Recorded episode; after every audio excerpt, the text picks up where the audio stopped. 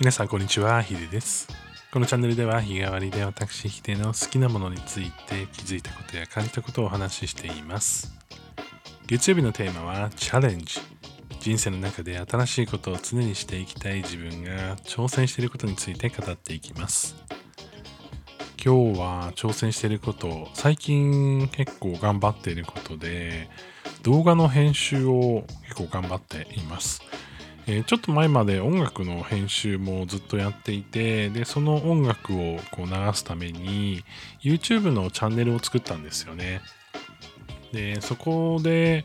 動画の編集を結構頑張ってやって、まあ、面白いなと思ったのであの最近、まあ、とあるその方のこう歌ってみた動画みたいなところでこうミュージックビデオがあるんですよね。でそれをこう自作で作ってみるっていうのに挑戦していて結構大変ではあるんですけれども、まあ、いわゆるあの絵で言うと模写に近いというか、まあ、オリジナルのものを使ってるので完全に模写ではないんですけれどもこう動画の編集の流れとかエフェクトとかまあ、そういったものをこう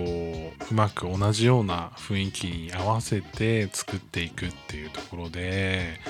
なんか動画の編集ってどうしても勉強する機会っていうのがね少なかったりするんですけれどもまあねなんかこうこういうセンスってどこから来るんだろうみたいな感じに思うじゃないですか。でそれをこう今ある YouTube の動画を、まあ、例えばボーカロイドの曲のこうミュージックビデオを自分で全部こう、えプレミアプロとかねソフト使って作ってみるっていうのを今やっていていやそれはすごく勉強にやっぱなりますね。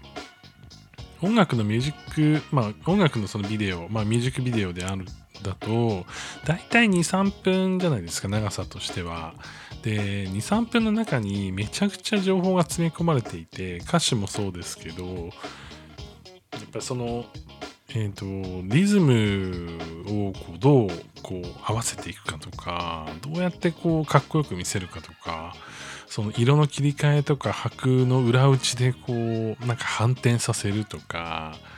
なんか動画のそのトランジションと言われるこう動画と動画のつなぎ目の部分をどういうふうに設計してるかとかなんかそういったところがねめちゃくちゃ勉強にやっぱなりますね。音楽の場合はやっぱりこう、えーボーカロイドなんか特にそうなんですけど全部アニメーションにしてるケースっていうのはあんま多くないんですよね。どっちかというとなんかこう絵が何パターンかあってそれをこう組み合わせてこうアニメーションを作ったりとかそのシーンの切り替えで雰囲気をこう見せたりとかするケースが多くてこう少ない素材の中でどういうふうにかっこよく見せるのかっていうところがすごい詰まっているような感じがしてやっぱ面白いですね。まあ、動画の編集で言うと自分の息子の方ができたりするのであのこう何ていうか呼吸というかやっぱそういうのはネイティブにはかなわないなっていうふうには思うんですけれども、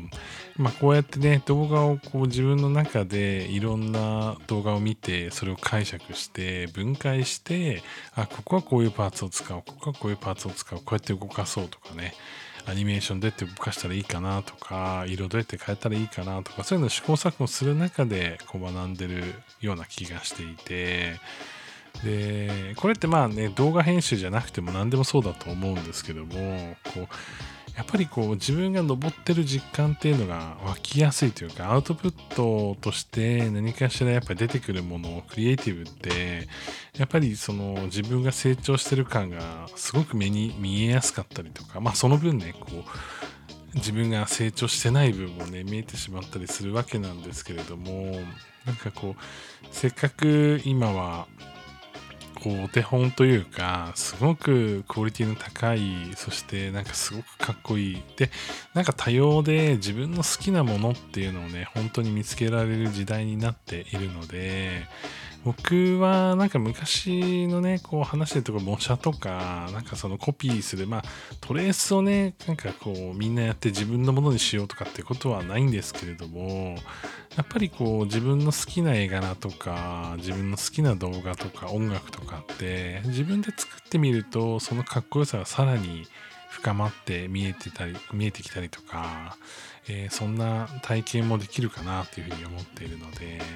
もし何か今年何かに挑戦したい方はそういったあの自分の好きなものとか、えー、憧れてるものとかそういったものをね一回自分の手でやってみるっていう、まあ、できるできないはあると思うんですけれどもそのね凄さはまた実感できるんじゃないかなっていうふうに思っています。最後まで聞いていただきましてありがとうございました。それでは皆さん良い一日をお過ごしください。ヒデでした。